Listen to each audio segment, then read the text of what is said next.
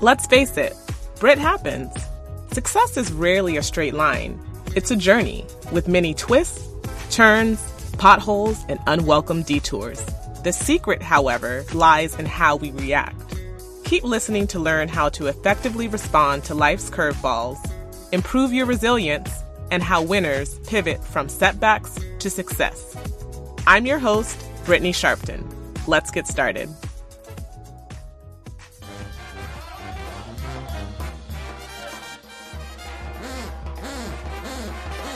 I am extremely excited to welcome Mr. Gary Chambers Jr., who is an advocate, change agent, community activist, and most importantly, my BFF in my head, soon to be in real life. Welcome, Gary. Thank you for having me, sister. I appreciate you. I discovered you far after you got started with your activism when you went viral with one of my favorite videos, the Connie Bernard video, which I want to get into later. But can you share with us how you got into community activism? Because that's just the tip of the iceberg. Um, so about five years ago. So first of all, uh, my friends and I just started a business called the Rouge Collection. We were trying to have uh, this black-owned media platform here in Baton Rouge that uh, was a hip, diverse version of another platform. Um, and, you know, when we began to try and build our company, seek advertising, folks weren't so interested in young black folks in business. And that kind of gave me the introduction to the reality of what I was stepping into. Um, saw the death of Trayvon Martin, the death of Mike Brown, um, and and others, and was deeply moved by those incidents. Right, um, and then there was a brother named Lamar Johnson here in Baton Rouge who was in East Baton Rouge Parish Prison. He was um, basically found hung in his cell. Um, they said that he had committed suicide. We believe that that was not what happened. Um, and this was a few weeks before Sandra Bland. So I wrote about it, and I wrote about it over and over again. Um, and at the time, about 40,000 people read uh, one of my columns about Lamar.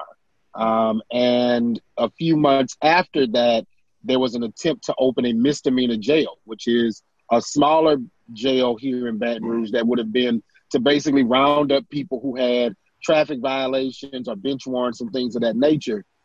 And so myself and others in the community stood up and went to a city council meeting um, to try to oppose this misdemeanor jail. Um, and my first day out the bat, never been to a city council meeting before. I walk up to the microphone with Lamar Johnson's brother. I talk to these people about Lamar Johnson passing away in parish prison. And I tell them, if you vote for this thing tonight, you will be my enemy. And I will do everything in my power with my platform to defeat you. Um, and I have been true to my word since that day. Um, I have I found out in the paper that that was activism because they called me an activist. Um, I was just a concerned citizen who didn't want to see more black people die in this community unjustly. What I respected so much about that message is typically, I would say 80 to 85% of people, when they're upset, are not able to articulate all of their points without insulting the person or getting personal. Everything you said was supported with with facts. There was nothing I didn't think a personal attack on this person. But how are you able to maintain your composure while clearly still very upset? I have not always. Uh, if if I am honest, you know, I've I've called council members disrespectful white boys. Uh, I've called a council member a coward on the microphone, uh, a liar, um, and and there are instances in which I have, but in every one of those instances, I was telling the truth. They were disrespectful. Uh, he was behaving as a coward. They were lying, right? Um, and so I have taken the position as long as what I say is the truth, it doesn't matter to me how people feel about that truth. Um, and so sometimes that means that I have to be direct and call you what you are. Um, and sometimes that, that means, and you know, I wanted to cuss Connie if I'm honest, right? Um, but over time and growth, right? We, God's still working on me. Um, I have just learned in order to be more effective in my messaging and reaching people um, to try not to make it personal. Um, I cannot tell you that I've always been successful though. Because if you Google some other stories, you might, you know, the newspaper in Baton Rouge didn't like me all that much until a few weeks ago, if I'm honest. I mean, I'm sure they probably don't like you now, but like you said, Facts. it's not if it if it's the truth, it's not slander. It's not like you're attacking someone personally. If you told an untruth, then by definition you're a liar. So they can't be mad at, at Gary. But still, you I lied, you lied. Thank you. But you're deliberately like we have a family group chat. So I and then we have one for my brother and sister who love you too. So I sent it to them. My brother says hi, by the way. I want to like ask a question that he has Hello, brother. What's your brother's name? Daryl Sharpton. So I. Hello, Daryl. Hey, you hear that, Daryl? It to him. But what we kept, he was like, Gary is so gifted. Again, we respected the fact that you know how like when you have an argument sometimes and then you'll be taking a shower later like oh i wish i would have said x y and z but you got everything out like that's like I never get into an argument and feel like I like touched up on all my points. It it is uh so you get three minutes before the council, three minutes before the school board. I've been doing it so long at this point, it's like a an internal clock that tells me when it's time to wrap it up. Okay. Um, and you know, when you know you only have three minutes to get it out, you know, you figure out how to get it out. And I know everyone asks you this, but I have to ask because so what what is up with Connie? Like last time we checked, she has not resigned. She's still trash and sitting on the school board. She has not resigned. Um, she is she is still there, sitting in all of her glorious white privilege, um, because she is showing America that you know I can lie, I can choke a kid, I can uh, shop while I'm supposed to be doing my job on taxpayer stuff and still keep my job, still get my money every month, and still show up to this meeting and say to hell with the thousands of people who have sent emails to the East Baton Rouge Parish School System uh, to try to get her to resign. So, you know, she's still there. Um, I think that if she has the opportunity to run again, there's also a recall petition. I'm not sure where uh, that is, what stage it's at. Uh, but you've got to get so many thousands of signatures to get her into another election. But I think if Connie runs again, she's going to definitely have opposition. Okay, that's good. I mean, she's the embodiment of a Karen. She's Karen's mama. she burned Connie's Karen. Karen's mama. Yes, yes. Because Connie's probably about 60 or something like that, you know. So That's all. She's Karen's mama, you know. We're not going to talk about how certain people age, but I cannot believe black she, don't crack. Black don't crack. Connie cracked. okay. Speaking of which, this past Tuesday we had our primary here in Miami-Dade County, and I'm still disgusted at the lack of turnout. Out of we had over I think 1.4 million registered voters, only 23% came out. So I'm not sure what it's like in Baton Rouge, but I wanted to talk to you, Gary, because right now you obviously have a very prevalent social media presence. And I think during the George Floyd incident, there were so many people online posting their black boxes for Blackout Tuesday, posing with the Black Lives Matter painted signs, you know, all this symbolism. But when it comes time to do the most basic easy, like literally 60 second thing to do, the turnout here was only 23%. What is your proposal for us to change this come November? Because what I fear is this is just a precursor to what's going to happen in a couple of months.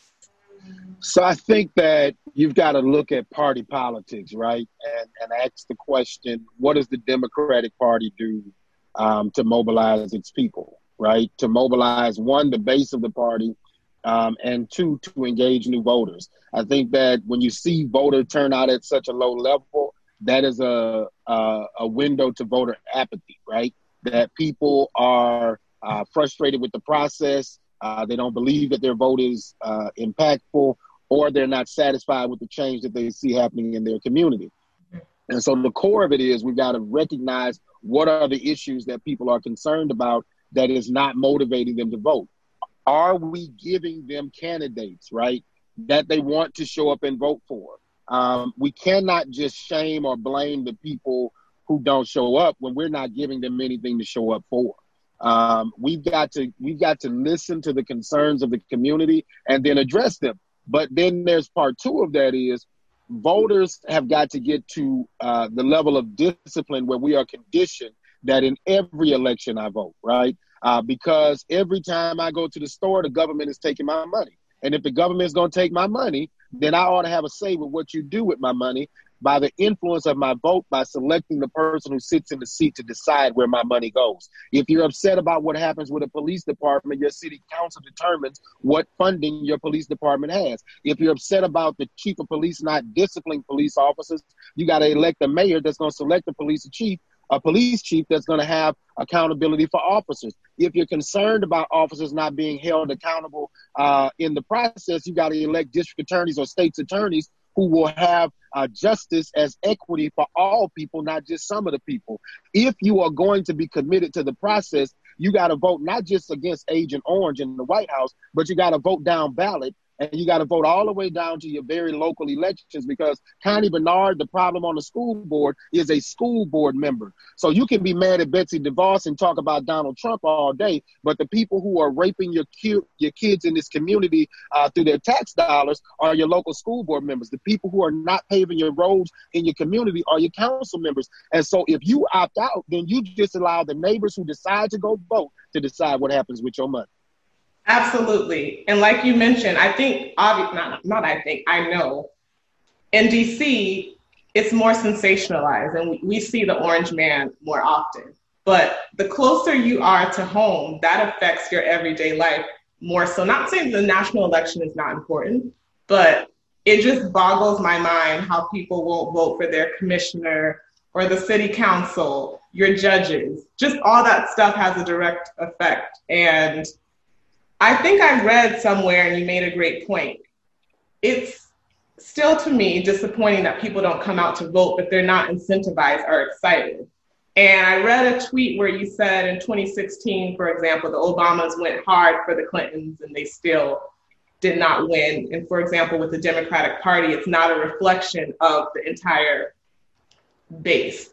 So, how do you think that we can make that change. Everyone, for example, Gary, is always like, oh my gosh, Gary, you need to run for Congress, do this, do this, and that. And I'm happy that you said I did run a couple of years ago. And okay, and that wasn't successful. But recently, didn't you like? Aren't you like newly elected to something? To the local Democratic Party, yes. Um, okay. And so they they determine who um, who the party supports and where the support for the local party goes. Uh, when I talk about uh, needing to get candidates that people can believe in, well, who endorses those candidates? The local party. Um, and when I ran for state senate last year, uh, the local party screwed me in, in a royal way, right? Um, I was a candidate who went before this body, and I was asked more questions than any other person that was interviewed that night in any race, right? Not just my race, in any race, they ask me more questions than anybody else. And most of those questions were, you know, why are you running in one form or another, right? Uh, we can't intimidate people out of the process, right? Uh, new voices add value to the conversation, they add new ideas. When you talk about uh, what I said about the Clintons and the Obamas, we paraded them all over the country to go out there and fight to mobilize the vote, and we still lost, right? And so mm-hmm. people can love Barack and Michelle, right? And think that they're phenomenal uh, and call them that her for their forever first lady and all of that stuff. It's phenomenal, right? But clearly, clearly it's not enough, right? Thank um, you. And, and, and, we got to figure out how do you bring, you know, what, what, what, and I know this from local politics, right? That there are certain people that don't want to certain associate with certain voices because of the criticism that comes with that. You know, if I saw Obama with Killer Mike, want somebody who criticized him, maybe you could inspire a different segment of the community. And I understand them bringing Cardi B to the table uh, to do interviews, but I want to see Joe Biden sit down with Charlemagne again because he's been critical of the administration. And when you sit down with people that the community respects, you earn the respect of those people, even if they don't always agree with what you say. I can respect the fact that you've had the conversation. You know, sometimes we just need to get at the table. Sometimes we end up agreeing to disagree. But I think the reason we're not mobilizing and inspiring people is because we're not doing the work that it's dirty work, right? You you cannot clean the dishes effectively without getting your hands dirty. Right. And it's easy, like you said, to get a Cardi B or Megan Thee Stallion. And again, I love the WAP song and nothing against them, but clearly that hasn't worked.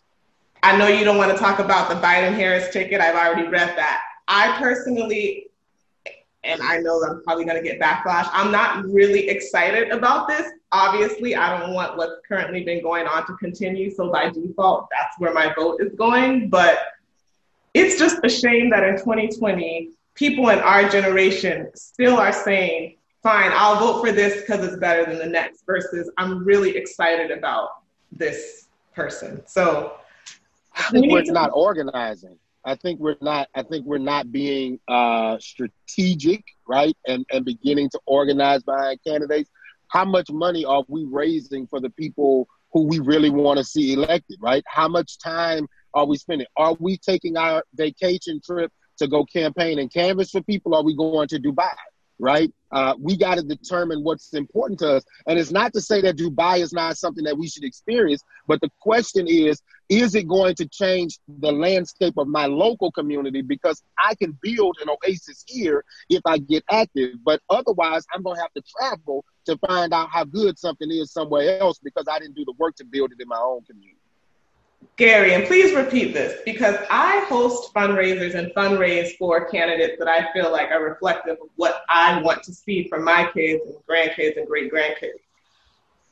Why don't you think people in our age group, it's kind of like it's easy to type something online, it's easy to show a cool video of you protesting, but it does take money and, and financial backing to get these people in positions of power it, it boggles my mind that you can flaunt that you went to. Now, I love Louis and like I love designer things, don't get me wrong, but I also know I don't mind cutting a check for a candidate that I feel like is going to represent my interests and those like me.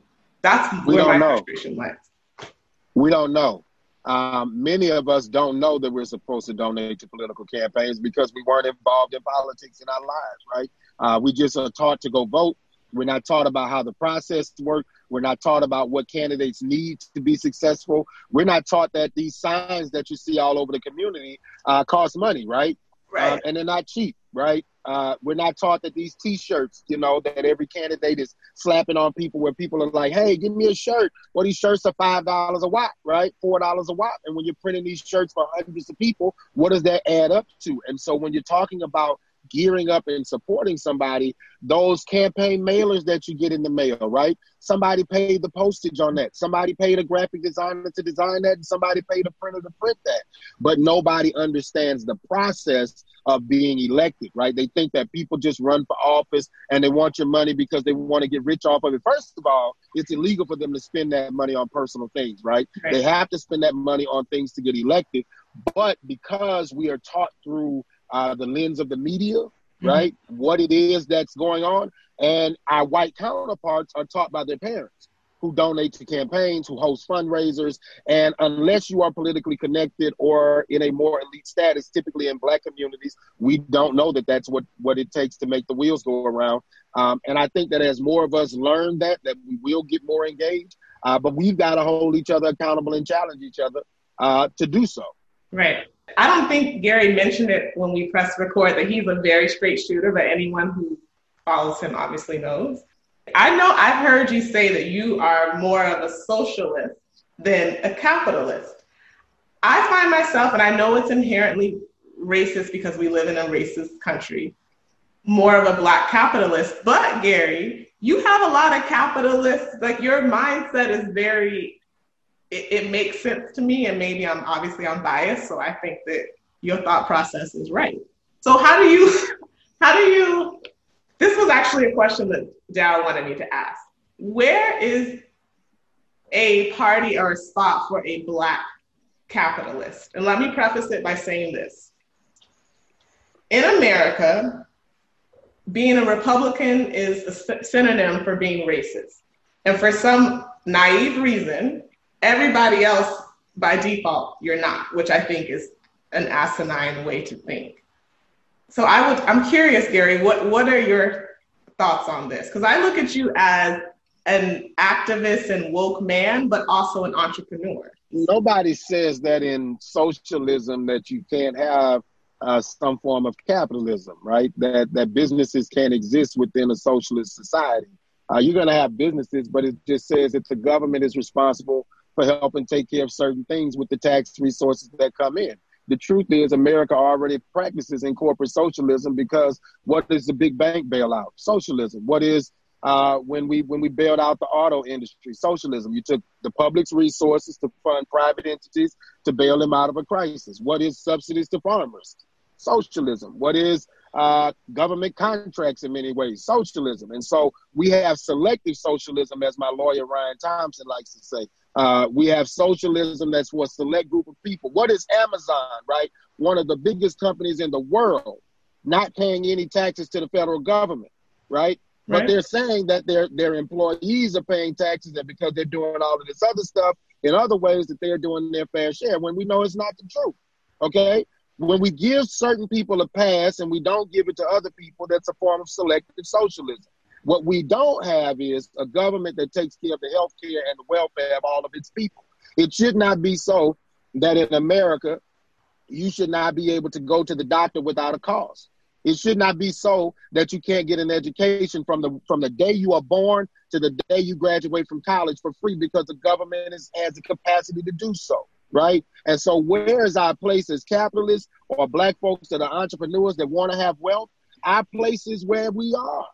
Our place is here. And it is for us to say that, you know what, I want my resources to ensure that these things are taken care of so that I don't have to pay private insurance with my company, right? Because I'm already paying taxes. We get mad at the church all the time and say, oh, the church should take care of certain things.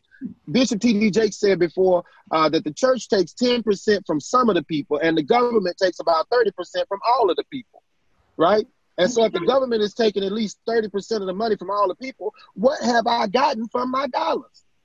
Don't tell me about crumbling infrastructure and I'm giving you money for it every day. What is a contract to build my roads? Corporate socialism, because the government isn't building the roads or they're not paving the roads. They're paying a private entity with public dollars to do a service. Socialism, right? But we have made it a cuss word in America because we don't understand what it is, right? And if you are a Christian, if you are a believer, which most black folks are, okay, I'm not saying we are monolithic, but we love a black Jesus. I, my Jesus ain't white, he black, okay? Um, and and if you are that, well, the first church was socialist. They had all things in common. Read the book of Acts, right? Yeah. And so if we set up societies and if we took care of people, crime would be crime would be less in a socialist society because we would make sure that everybody made a fair wage when they went to work, because people would have access to health care, because people would be educated. So whenever you see people earning good money, getting a good education, and maintaining a good job with their health care intact, guess what you have? Safe, healthy communities. It's really not hard. You made it, you broke it down. This was like clip notes. Thank you. Gary. And I'm happy that you did say, though, there can be a subset of capitalism within this ideal society. You just can't. You just can't allow the money to dominate the society. And and when you do that, greed takes over, and right. we see what that is, right? And and and it, the Bible does not say for. I, I'm going back to that because we get to be spiritual, right? It doesn't say that uh, money is the root of all evil. Evil it's the love of money that is the root of all evil. True. Right? And and and and we should not love these things that we can't take with us when we leave here no way more than we love the humanity of our neighbor, right? That we should love our neighbor as we love ourselves. And so if we're gonna live these things out, we gotta live them out not just with the people that we're cool with, the people that we're close with, but even the people that we don't like. Right? I, I may not like Donald Trump. I may think that he's a worthless piece of crap, but I want him to have health care, right? I may not like his supporters, right? But I want them, if they get sick, to be able to go to a doctor and not go bankrupt when they do so, right? And we should have a government for all of the people, not just a select few of us.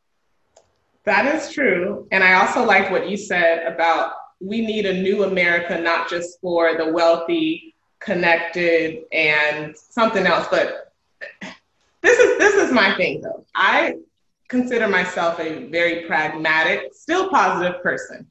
I don't think, unfortunately, in our lifetime, racism is going to go away. It's going to take some, we're going to be long gone looking over. So within the next, say, five to 10 years, what can we, what can someone do that's listening and watching? Yes, racism is still prevalent.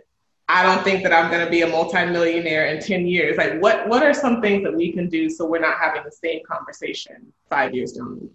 Well, understand that we are the ancestors of a free people. We are, right?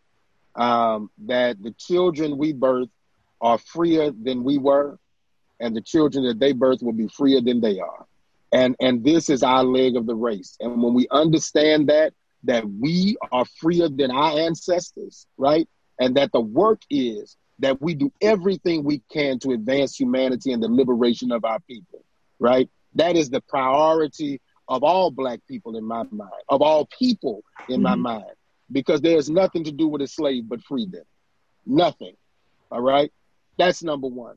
Okay. Secondly, as as we move forward with intention, right, that that we don't sit on our laurels for the next two years. There are congressional races that we know are going to happen in 2022. There are U.S. Senate races that we know are going to happen in 2022. I'm gearing up right now to decide what are we going to do in 2022 because this one's sealed. We know who we're voting for. We know what's on the ballot. This is done. We just got to go to work and seal it, right? Right. But what happens in the next two years? If we elect a more progressive Congress in two years, then in 2024, we will have a more progressive Congress even then, right? And then that's how we continue to build momentum. The other side is looking for the next bigot to send up. Are we looking for the next Martin or Malcolm to send up for us? Are we looking for the next voice to raise up from our community that is a liberator? Are we looking for the next John Lewis, a protester who was willing to go out and sacrifice their own uh, life and their own uh, safety to go out and fight for the people? Are we going to empower and lift up more of those people into public office? I ain't looking for uh, necessarily, necessarily a Ivy League degree, but I need to know: Are you Ivy League in these streets? Do you understand this community? Do you understand these people? Because if you do, if you carry them with you, then you will move forward with intention. We cannot wait until 2022 to decide who we want to see in office. We got to say, hey, I want to see you run in 2022. I want to see you in this position in 2024 and get a hundred people that we know to come together for that. We find a hundred people to show up at the club to listen to the same songs we listen to at the house on a regular basis. So why can't we do that for people that we support, right? And we can. We just have to have that same level of intention, and we can turn politics into a party right? We can party with a purpose. We can have a good time. We can do whatever you want to do. If drinking is your thing, if sipping or whatever is your thing, do that at the function. But let's talk about the work that we got to do to make sure that our lives are better together. Absolutely. And because we're basically in 2021, like Gary just mentioned, people have been strategizing years in advance. Like when you see someone that just all of a sudden you you know, you get their mailers or see the commercial. This is one, two, three, sometimes four years in the works. Even if it's 10%, like let's just use the tithe at the church. Take another 10% and put it towards your political fund, because that's to me the only way that we're going to see some change. Voting is awesome, and to me, that's the most basic thing that you can do, but it, it costs money voting is the easy part. Canvassing is the hard part. Right. Knocking on doors and making phone calls because you still got to touch these voters, right? right. You still got to talk to people. Everybody doesn't know the best candidate. Sometimes, really, the candidate with the most money may not always be the best candidate, but they've got the resources, and so they're able to touch voters. Right. And and and that, that's really the game. Can you touch the people with the message that you have to get them mobilized to go vote. And I think that as we begin to reach more people, as candidates begin to touch more people because we resource them to be able to do so, because we sacrifice and show up. You know, all these people who talking about, you know, Gary, we want to see you run for office. All I'm saying is when I when I decide if I'm going to run for office again, folks better be getting on some buses and some planes and coming to Louisiana and turning it out. Okay? They need to not only getting on a bus and a plane, you got to write a check. If Gary put, because right now he only has his Cash App. I, I think he had like a birthday celebration with that. But we, I'm sure he'll have like his formal website for his campaign. It costs money. Gary is not stealing, or anyone else is not stealing your money. Like campaigns are insanely expensive, and it just I think it's about education, like you said, educating in terms of the candidate and the person who has the most money, the biggest check, gets their message out. And with name recognition, when you get in that, um, you know, when you see the ballot, that's, yeah.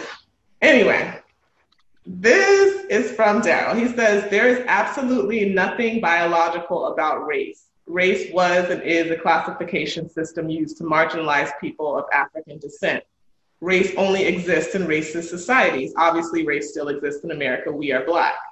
How long before race becomes taboo? Like, how long before Black becomes taboo, like colored or Negro? And should we stop classifying Europeans as white and call them Euro Americans? Hmm. I take pride in being black. Um, and and maybe it's because America has taken so much pride in trying to make it be a bad thing that I just took it and said, you know what, I love it, right?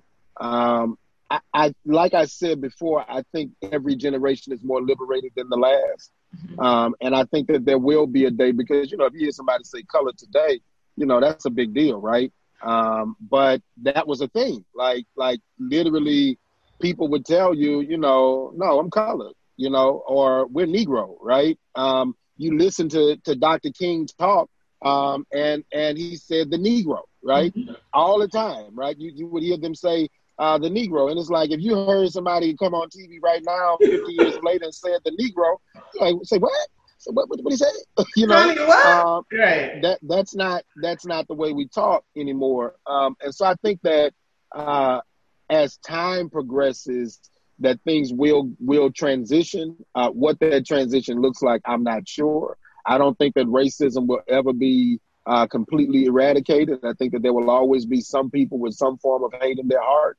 Uh, I think that there will be a day where, much like today, it is no longer um, trendy, right, to be a bigot in in the same way that they were in the 1930s and 40s. Um, there there are factions of people that are openly racist, um, but a lot of folks being shamed, you know. Um, and I think with that shame, you ever notice like when you watch some of these Karen videos, right? That now that they see when people are start recording them, they're like, "Oh no, my God, you know, don't record me. Uh, you're gonna try to ruin my life," or they're trying to hide their face or hide their license plate because there's starting to be a cost associated with that bigotry. Um, and and and the more it costs somebody to be a bigot, the less you'll see it publicly because there has to be uh, a cost associated with it. So I'm not sure uh, we get there in our lifetime, but I think every generation does get better. Right, and I'm thank you for bringing up the Karens. But this is the thing, Gary. It's it's like for me, it's a catch twenty two. I would rather me know that you are a racist, than Facts. Like I just started reading White Fragility. I know that's like the new popular book, but it actually is pretty good. The it was written by my professor at Penn, Michael Eric Dyson. And I don't think that there is any white person now that if you put them with the lie detector test that would say, I don't believe that I am superior to a black person. And by definition, that's racist. You may not do you may not call me the N word or even use Negro or colored, but there's the systemic racism. There's when I go into meetings, people automatically assume I have to be the admin or the secretary. There is no way that you're calling the shop at your own company. Or if I'm shopping at Bal Harbour, there's no way that you're buying the stuff without being a scammer. Stuff like that is still within our society. You know, I, I don't think and I'm gonna just they know they're not superior. They know they're not. It, it, it, at their core, right? It's insecurity that that we are so so damn great, right? That no matter what they pour on us, we still rise. that no matter how uh, horrible they are, their ancestors were, we still accomplish, right? That that that is something that bothers them to their core, and they mask it with superior with white superiority, right? They mask it with that. Yeah, it's like it's like the dude who walks in with with all of the you know big vibrato. I'm the big man on campus and all of that stuff like that. And he really weak you know, um, that that if the right person walk up to him, they punk him, and and they back down, right? Um, that that is uh, white America. True, because if you did, if you weren't so threatened, why are you trying so hard to continue to oppress? And I just don't think. I think it's important for us to rob them of the ability to to to pretend we don't get it, that we don't know how good we are that that we don't know how much of a threat you see us as. The reason you don't want us to have equity in contracts is because you know if we get an inch more, we're gonna wear your tail out. The reason you don't want us to get elected to uh, statewide office is because you know what we're gonna do when we get power, and you're fearful that that uh, what's the sister Kimberly Jones, right? Who mm-hmm. said you're, you're lucky we're not seeking revenge, right? Um, I think that they are fearful that if we get in power, that we're gonna do to them what they did to us but our grace, right? We're going to always be gracious. Grace is close to godliness. It's tough, but I just put up a quote that the high road to grace gets you someplace a lot quicker than the freeway of spite, which I try to live by. But you're absolutely correct, and I'm happy you use equity versus equality, which most people use. I want equity. For me, Gary, I believe that if we had even an inch more in terms of economic equity, the damage that we would be able to do would just be astronomical. I think a lot of our social ills can be resolved if there was some equity economically. So it all goes hand in hand. You ever asked the question why a state like Michigan, right, that's I think 14% black can elect a statewide like a, a lieutenant governor, right? Why a state like Wisconsin that's about I think 13% 12 or 13 percent black has a black lieutenant governor, but Louisiana, who's 34 percent black, doesn't. Mississippi, that's 38 percent black, doesn't. Why? Because white folks know in the South we are a threat to them. In the North, we are not. So they'll give us a token position in the North and let a black person be elected statewide um, and, and hold a position. They might even let you be governor in the North. You know why? Because you can't take the you can't take the attorney general's race too. You can't take the Secretary of State's office too. You can't take the uh, the the lieutenant governor's race. You you will in in the mind of white folks, right? We can give them one because that'll satisfy them, right? But in the South, they understand because of what took place in Reconstruction that when black folks were given the ability to vote, that we immediately elected our people. And we had a black lieutenant governor in Oscar Dunn. And we had a black president of the uh, state senate in PBS Pinchback, right? And we had 20 or 30 black folks elected to the uh, state legislature in Louisiana in the 1800s. And so white folks trained themselves immediately. They said, oh, no, wait a minute. If you give these Negroes the chance to vote, they will. And so they have spent 150 years mm-hmm. suppressing the vote because they understand the power of it. The question is, do we know enough of our own history to understand our power? No. Hence why there was 23% turnout. And like you said, it's unfortunate that others recognize our potential more so than we do. But that's why that's why they kept it out of the history books. That's why they don't teach it in school. Because if you unlock the knowledge, right? I just believe this that if you put the information on the table, the genius of black people will unlock. You don't have to tell people what to do because they're already brilliant. You just have to put the information on the table with the right people in the right room, and they're going to do the rest on their own. And since we know that this is not going to happen tomorrow, because we still have people, there are Connies all around the country. I'm very action oriented. Obviously, I think that we can work in parallel. I would love for policies to reflect these things that we're discussing, but there's probably conversations, for example, that you have with your daughter that they're not teaching her in school. And when I have children, I'll have to do the same things because I can't rely upon the system and say it's your fault that my kid doesn't know their history. So it's more work that we have to do than say Sarah and Billy. But I've been black my whole life. I know what it is. I'm, I'm working to hopefully when we look down from heaven 300 years, this is not the same case, but we have a lot of work to do. Well, you know it won't be because our ancestors are looking down, smiling at us. True. Hey. so, Gary, I'm totally switching gears. I'm asking some fun questions. People see okay. you as this activist.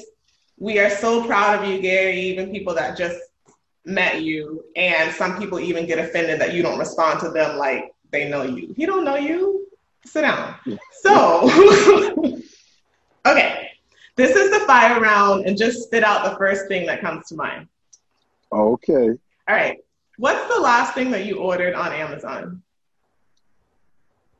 Uh, face mask.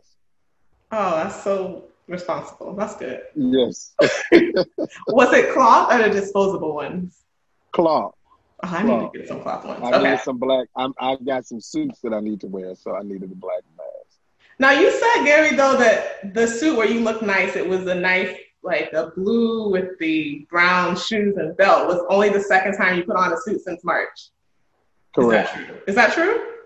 Correct. Oh, okay. All right. So he got some more suits. He has some more speaking engagements. We'll see you soon. All right. if you can have one superpower, what would it be?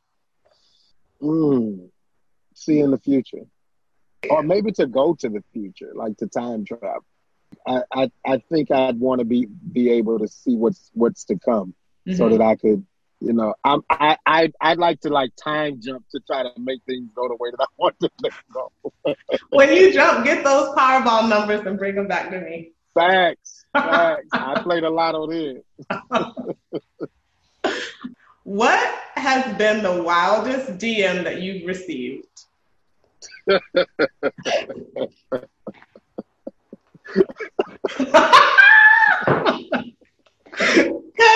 okay. Dead Gary, right there. All right. All right, let's let's get back on um rise higher levels. Okay. I'm deviating off. Okay. Um, what's the first place that you would like to visit once coronavirus goes home? I just went to Shreveport this week, so you know this is the first time I traveled. Um, I'm gonna say Atlanta. I want to go to Atlanta. So I'm supposed I'm supposed to be working on a book, and I just need to go somewhere uh, to get away and write. Is the plan? Let me answer this how diplomatic Gary would. Congratulations. I am very excited for your book, but he is talking to Brittany Sharpton, who resides in Miami, Florida, which is obviously far better, no offense, Atlanta, than landlocked Atlanta, Coca Cola, Georgia. But he said that he wants to get away in Georgia. When he said in his life that he needs to visit his dad in Jacksonville, Duval. I did say that. I did say that. But his Jacksonville and Miami are a long way. You are absolutely correct. I saw that you drove, what was it, like road 318 to get to Shreveport or three something? What was it?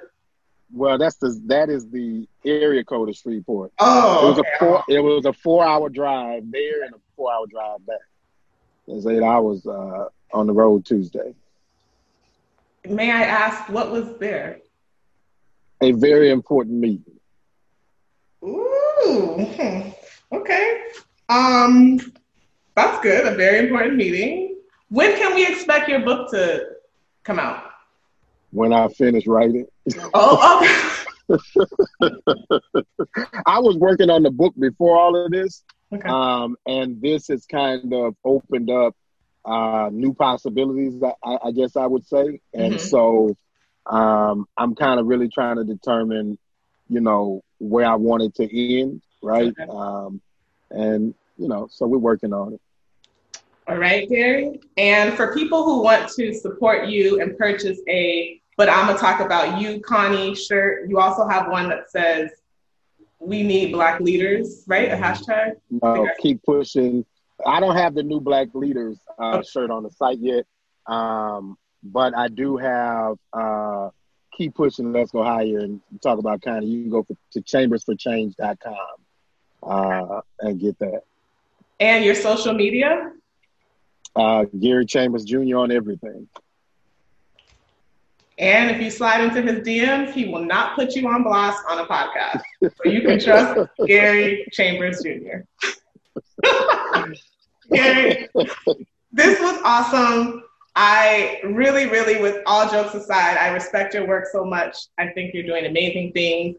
We're the same age, only half of 70. We have a lot more to go in us. Um, I wish you the very best. And please stop on by to South Florida when you hit Atlanta. We would love to have you. We promise to get our cases down in due time.